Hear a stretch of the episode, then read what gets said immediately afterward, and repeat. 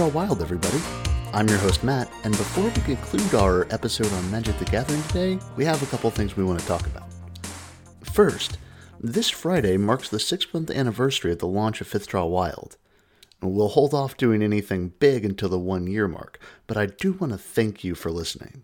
I hope you've had as much fun as I have. Second, to help push us to that one year mark, we want to ask our listeners to help us out. All you need to do is give us a rating or review on whatever you're listening to us on right now. It'll take you just a minute or two, and it'll help us out immensely. Third, International Tabletop Day happened this past Saturday, and given the topic of our episode this week and last week, this felt like a good time to encourage our listeners to uh, maybe check out their friendly local game stores. There, you'll usually find a pretty good community of Magic players, as well as Pokemon card games, uh, the new Final Fantasy card game, Dungeons and Dragons. Any sort of game you can imagine is probably going to have a community of some sort at your local game store. So, we want to encourage our listeners to uh, maybe step in. If you've enjoyed what we've presented here, and especially this week, hop into your shop, see what they've got on offer, maybe sit down and play a test game or two and see if magic's something that can sink its teeth into you. Yes, I know it can be a pretty scary hole to fall down, but it's a lot of fun, and you'll meet some fun people along the way. Now, enjoy the episode. Previously on Fifth Draw Wild. Magic, magic, magic, magic, magic. Magic, magic, magic, magic, magic, magic. So, who are some of the other the other villains? Because there are a couple of big non-planeswalker villains we need to talk about. When we talk about villains that are planeswalkers, Nicol Bolas is king. Like he is he is the Lex Luthor or Doctor Doom of the I mean, he's currently the god pharaoh of an entire plane. Right. The next world we're visiting is Amonkhet, and he just decided to bend the entire realm to his will, and everyone's like, "Oh, that guy, he's our god. He's our pharaoh. We we bow to him." Well, it's one thing to rule. The next two villains, uh, specifically, we're going to go into the Eldrazi. They don't want to Yes. rule. They don't want to. They don't want to rule at all. These Eldrazi are precursor villains. These are the guys They're the elder gods from uh, Lovecraft. they very much are the Cthulhu mythos, the the H.P. Lovecraftian horrors in Magic the Gathering. They existed at a time before Magic uh, in lore had a color pie. They don't sit in the color pie. They sit outside the color. They don't care if you're casting mana based on your emotions or your intellect. I'd call them a force of nature if they weren't so unnatural. Yeah, they're they're a force of the nature. They're the force of nature of whatever nature came before this one. Right. And three elder planeswalkers, old planeswalkers, even older than Nicol Bolas, maybe?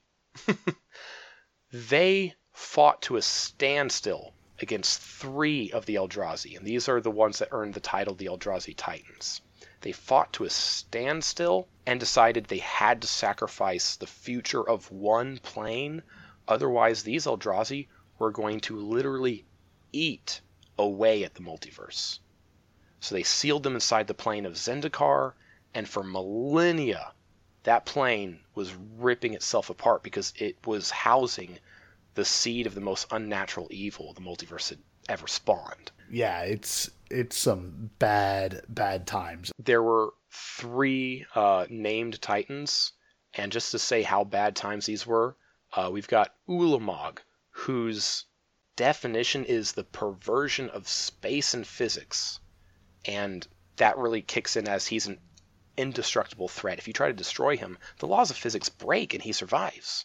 Like wrap your head around that. Yeah, yeah, it's uh, it's there. He's a monster. The uh, next guy up is Kozilek. He's a perversion of time and reality, and it's really hard to describe because he's untouchable in a way of if you were to cast a spell at him or swing a sword at him. And when I say swing a sword at him, I should really clarify.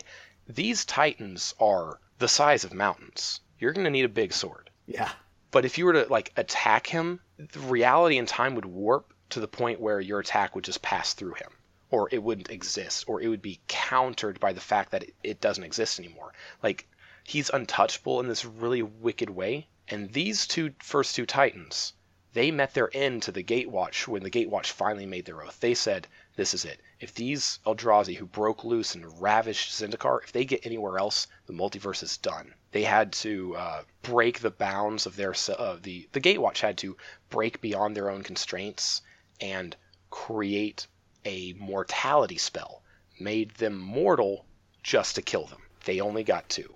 The Yeah. last one, Emrakul, got away. No one had seen Emrakul after their first resurrection, and so the Gatewatch were like, we got to go find Emrakul.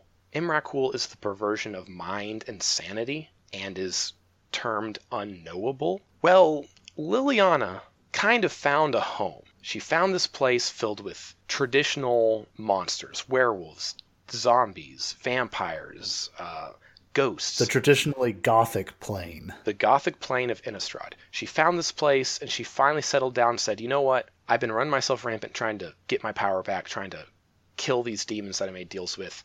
I'm happy here. Emrakul showed up and just turned Gothic horror into Cthulhu mythos horror, and that's one of the reasons this villainous character, villainess, kind of became a hero was because the Gatewatch showed up on her home and said, We can't beat him. So the bad girl becomes the good savior of Innistrad, and it's this tongue in cheek joke that the baddest girl on the team is the only one that can save us. Yeah, Emrakul had literally taken over a moon. He was, ref- uh, she actually, Emrakul, uh, I think, got the feminine title. It's hard to uh, tie a gender to Cthulian horror, but Yeah. Emrakul was reflecting the sanity off the moon, which always makes me laugh because I always like to say that lunacy comes from the term luna. It doesn't. Just, you know, don't quote me. It does not. But I always like that uh, little joke. Emrakul is reflecting insanity off of the moon and a well, there's there's a people called moonfolk.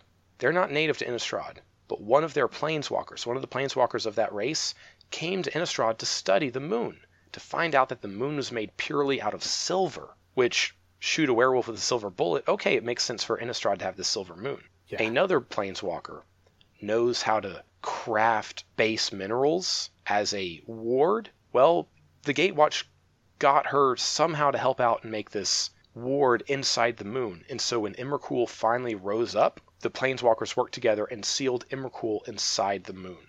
So the realm of Innistrad is forever looked over by a Cthulian god of madness. Which I think we all assume is gonna be cracked open eventually. Oh, cracking open ancient evils is a common theme for the uh, for the Magic the Gathering storylines. I mean, the only thing that could be worse than just cracking open the Silver Moon uh, would be if our last villain somehow got some of its oil up in there. Oh, well, you know, oil sounds bad. You can't get that stuff off your fingers. Well, the bad news is these are the Phyrexians. These are the big, these are the first big bad of Magic the Gathering. Uh, you can't talk about the old Planeswalkers without talking about Phyrexia. You can't talk about the new Planeswalkers without talking about Phyrexia. So this is actually going to tie in. If I'm going to talk about the Phyrexians, let me go ahead and tie in with the first story arc because you can kind of tell this story side by side Yeah. there is a human character by the name of Yawgmoth. Ancient, ancient precursor civilization called the Thran. They were building these artifact utopia civilizations. They were powering everything, and Yawgmoth was this really not nice guy. At first, it was just, he's just bad news, don't deal with him, but he started doing some really sick and twisted stuff. He started poisoning entire populations just so he could study how the disease was killing them and the Thran were using these power stones to to power their machine uh, laborers. These power stones were giving everybody science fantasy tuberculosis. As you do. Yeah. As, as as you do, you know, you you power something with enough radiation, it's gonna give you something bad. yeah. That's just that's just how the world works. So Yawgmoth, having this knowledge of diseases and bad stuff, gets called in by one empire saying, "Hey, can you cure our king or head artificer?" Or and Yawgmoth does. He does it in a way that will eventually be called completion. Uh, it's actually got a misspelling in it, and when he compl- when he completes you, you become some kind of bioorganic machine zombie. Kind of kind of fantasy Borg. The Borg are admittedly, by Wizards of the Coast, admitted to be the biggest inspiration for the Phyrexians. Yeah, that makes a lot of sense. they just take it up a couple of notches. So Yawgmoth started doing this completion Phyrexianization to everyone he could get his hands on, and too many people were giving him the benefit of the doubt of, oh, he's just doing it to cure bad diseases. No, he was causing these bad diseases. So eventually, this guy became the stuff of nightmares. He became like a grand vizier that was just ruining the world beneath him. And finally, enough people got together and said, Get out. We're done with you. They evicted him from the plane of Dominaria and locked him out. That was the only way they could deal with him at the time. So, where he landed when he got locked out, he took over, bound his soul to the center of that plane, and named it Phyrexia, and he became Yawgmoth, the father of the machines. He became a bad dude. Uh, they can't jump planes the way planeswalkers can, but they started building machines that would let them do that, and they became a scourge. They became a Borg horde that just started destroying the plane, uh, the, the multiverse, uh, ravishing it for its resources. Well, here's the thing about that: when they locked out Ur- uh, Yawgmoth, they locked him out on a uh, soul level, so anything that was even tied to him couldn't really get back in. Which is all the Phyrexians. Yeah, all the Phyrexians are tied to this Yawgmoth, father of the machines. And so no one could really get back into Dominaria. And that made him furiously angry. Like, so insanely stuff of nightmares angry that, well, his whole goal in his infinite unlife is, well, destroy Dominaria. Well, it's good to have goals, really. I mean, that's important. It is great to have goals. And I'm going to I'm gonna put Ur- uh, Yawgmoth on the back burner because he's spending nine millennia not quite 10,000 years, spends about nine millennia trying to get back in. In the meantime, we have the brothers Urza and Mishra. Old school magic guys should know those two names. They're uh, kind of the focus of the first several of some of the core like original sets. Yeah, they were the first real story that Magic the Gathering tried to tell, and their story is called the Brothers' War. Well, if they're brothers and they had a war, it's going to be a big story, especially when they're both artificers. You might notice a theme. A lot of bad stuff that happens in Magic is because someone tries to take this artificial concept and just let it do their work for them. No one likes to get their hands dirty anymore. So these brothers compete against each other trying to just be a better artificer. At first, it starts out as, well, sibling rivalry. I can build a better flying machine than you. I can build a better walking machine than you. And they're working underneath a master artificer named Tocasia. Well, to build these machines, they have to pull up these power stones that they're digging up out of the ruins of the old Thran Empire. And they are fantasy battery stones. You can't power an artifact without one. Urza and Mishra both find this big, skull sized, fist sized stone in a still functioning machine from the Thran Empire, and they both want it. They both grab it, they both rip it out of the machine, and it kind of explodes a bit, breaks in two, and they both have one half of this whole power stone. They end up naming them the Weak Stone and the Might Stone. And they use them, and they actually have more power than just batteries. They have this kind of control over machines. Uh, Mishra's Weak Stone can kind of drain power from them. Urza's Might Stone can bolster power to them. So they kind of have this battle against each other. But it's, again, still kind of a sibling rivalry until Urza gets drunk. Always, always a bad sign right there. Gets drunk, they're not seeing eye to eye, they step outside, they have a bit of a bar fight, but it's a bar fight with mages. What good could come of this? I'm gonna guess uh, probably a continent vanishes. Not quite yet. That's going to happen a lot, but it starts out with Tocasia, the artifa- artificer master, coming down and saying, Boys, stop it. You're brothers. Don't be this way. Well, they be that way.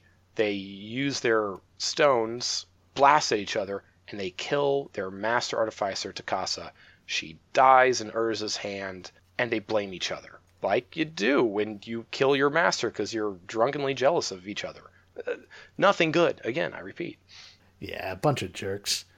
Right. And well, while they're both jerks, Urza kind of gets the nominal hero title. He's the character we most follow, and he seems like he's doing the most heroic deeds, but Urza is the dirt worst kind of hero you can imagine.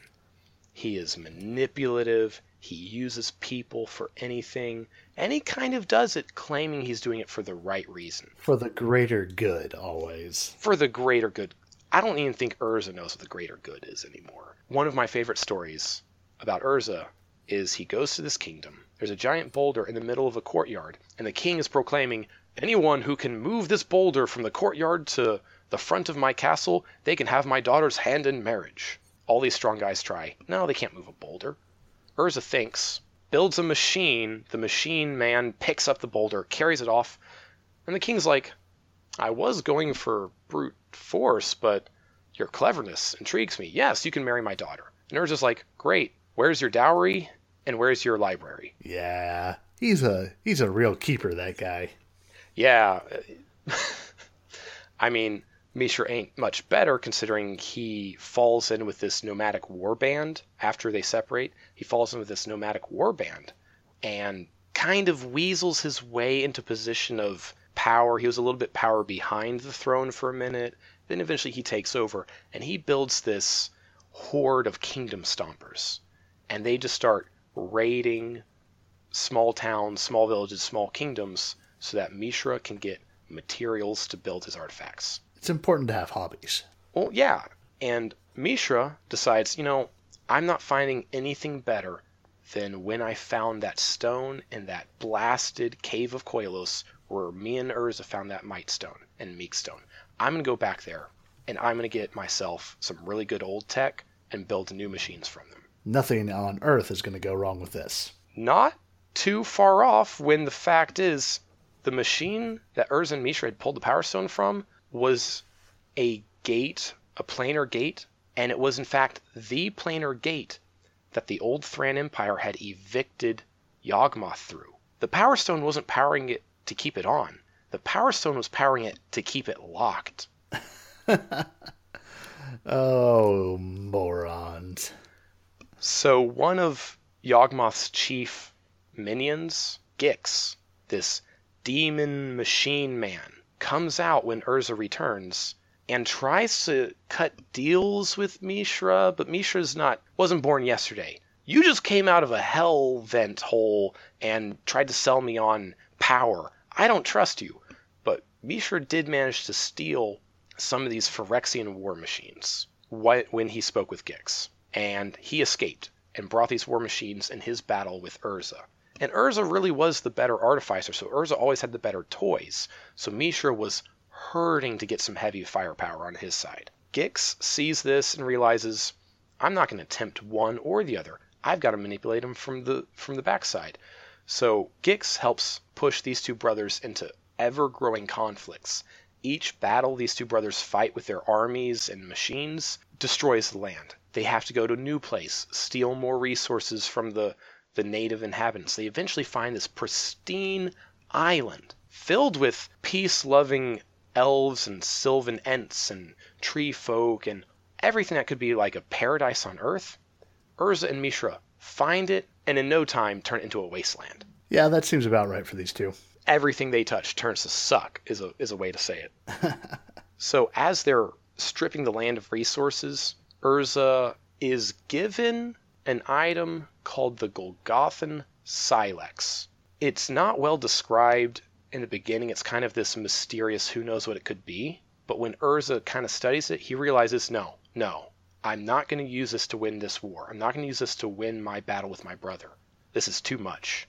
So he continues the war as it's been going, because it's been going so well so far. And in their final confrontation, Urza and Mishra, they come to physical blows. You know, they're worn out, they're tired, and Mishra gets cut pretty badly. And Urza stops. He realizes Mishra got cut, but it's not blood running down his arm. It's not blood inside of Mishra. It's oil. Some time before they they met on their final battlefield, Mishra had been replaced from the inside had been converted into one of these Phyrexian minions. And it just breaks Urza's heart. Brother or not, they've got to be together. They've got to do this together. He, Urza didn't want to fight some puppeted minion. He wanted his brother. So take that what you will. That set off Urza onto a really bad, really bad way. And that's also kind of when the Phyrexian started to really stir again. Yeah, every every sleeper agent Phyrexian, because that's really the thing is they can kind of hide inside of a person. They can kind of turn them into a Phyrexian without the person realizing it. And that's what happened to Mishra. Even the readers, even the, the, the people reading the story, didn't know Mishra had become a Phyrexian.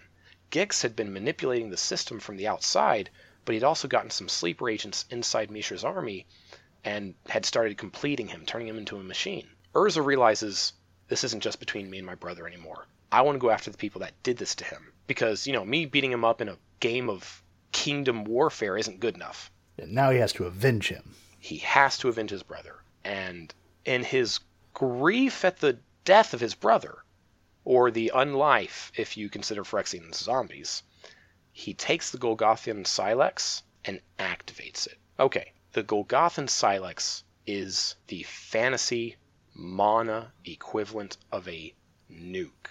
And not just any nuke, the big Tsar bomb, the biggest thing you can find. Urza activates it at ground zero. Urza didn't even want to survive. He saw all these Phyrexians around him, all the armies were being converted in front of him. You know, surprise, the Phyrexians are here. It's his last call. He hits that button and boom, wipes out an entire continent effectively.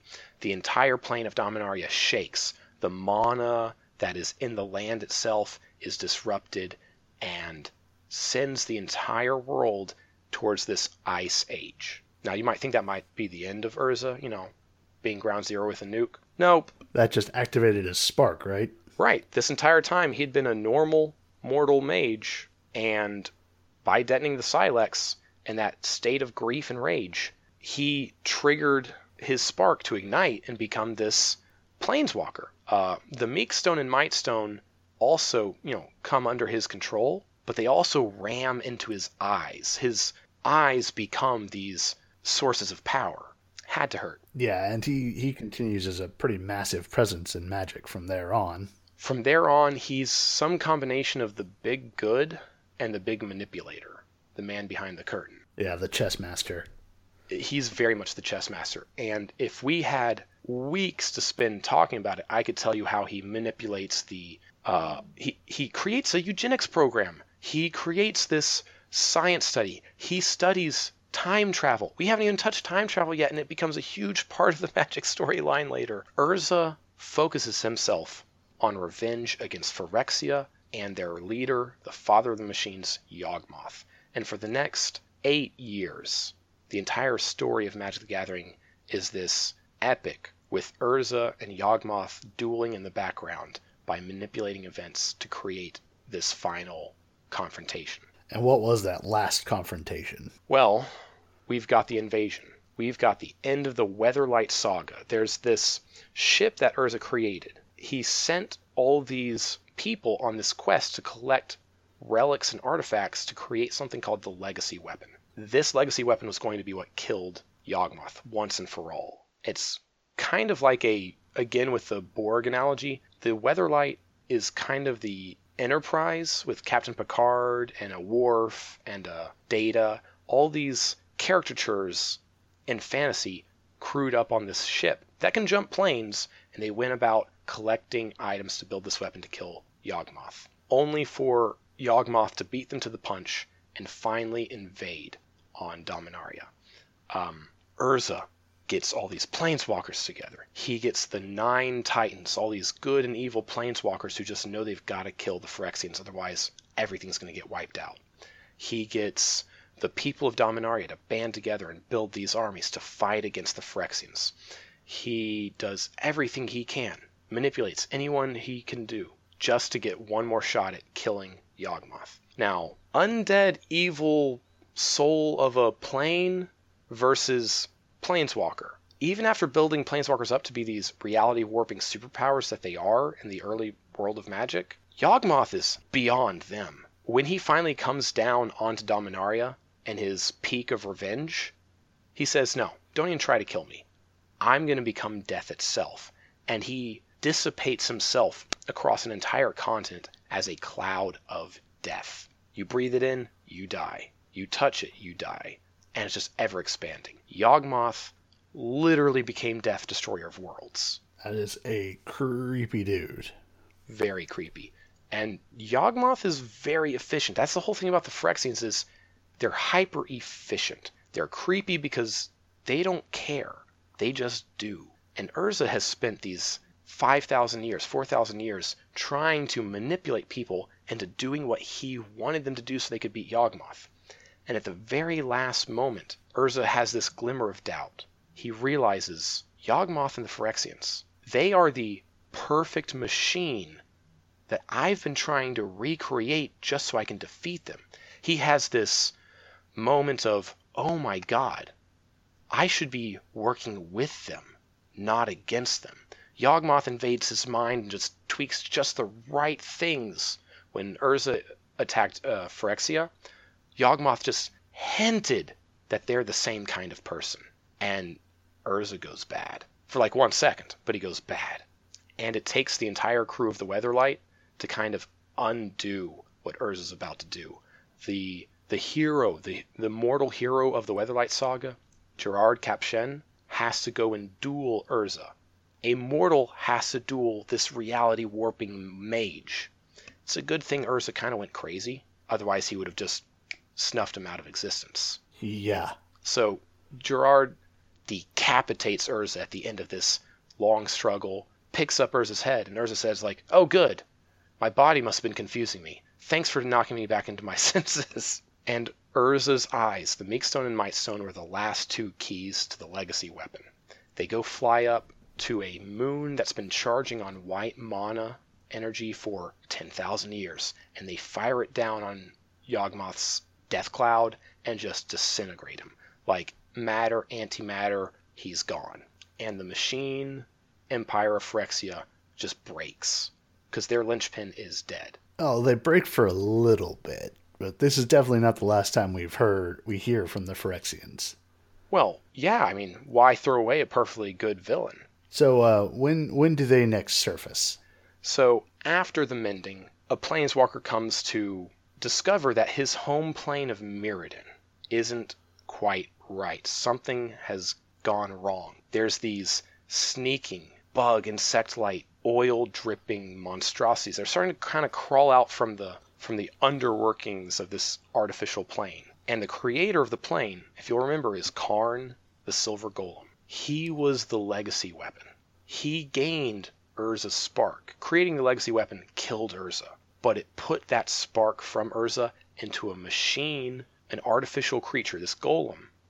And this golem gained that sentience, that spark, and said, Well, I'll make everything better. He stepped in a drop of oil from one of the machines, and that oil corrupted him over a period of decades, hundreds of years, I don't know. It time is a little hard to scale in Magic the Gathering, but Karn stepped in it on one world and he started planeswalking.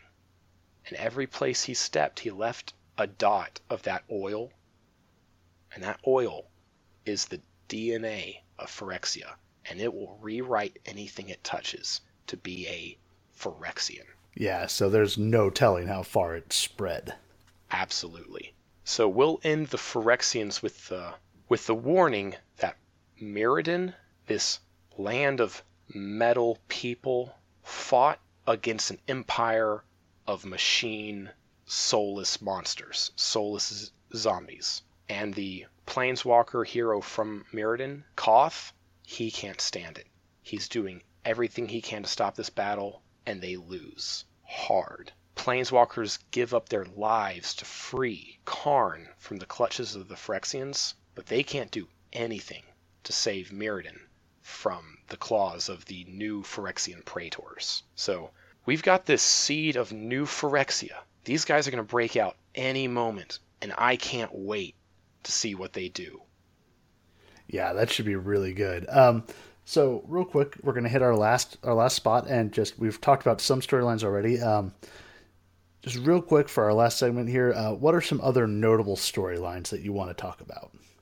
Okay, we have our planes that represent certain concepts. There was a plane called Kamigawa that was created, Wizards of the Coast created it to be a Japanese traditional feeling world where there was a war between the people and the spirits. If you're into Shinto religion, if you understand that concept, this is this war between the material and the immaterial. And you find out this backstory of this world, and you also find out that the hero from this world ends up being one of the big heroes that stands against Nicol Bolas. It's all these webs of stories where a character is a hero in one story and a villain in the next. Well, Umezawa is the ancestor to another Umezawa. I couldn't even guess their first name right now. And this is the one guy, one mortal, who was able to defeat Nicol Bolas in any kind of duel.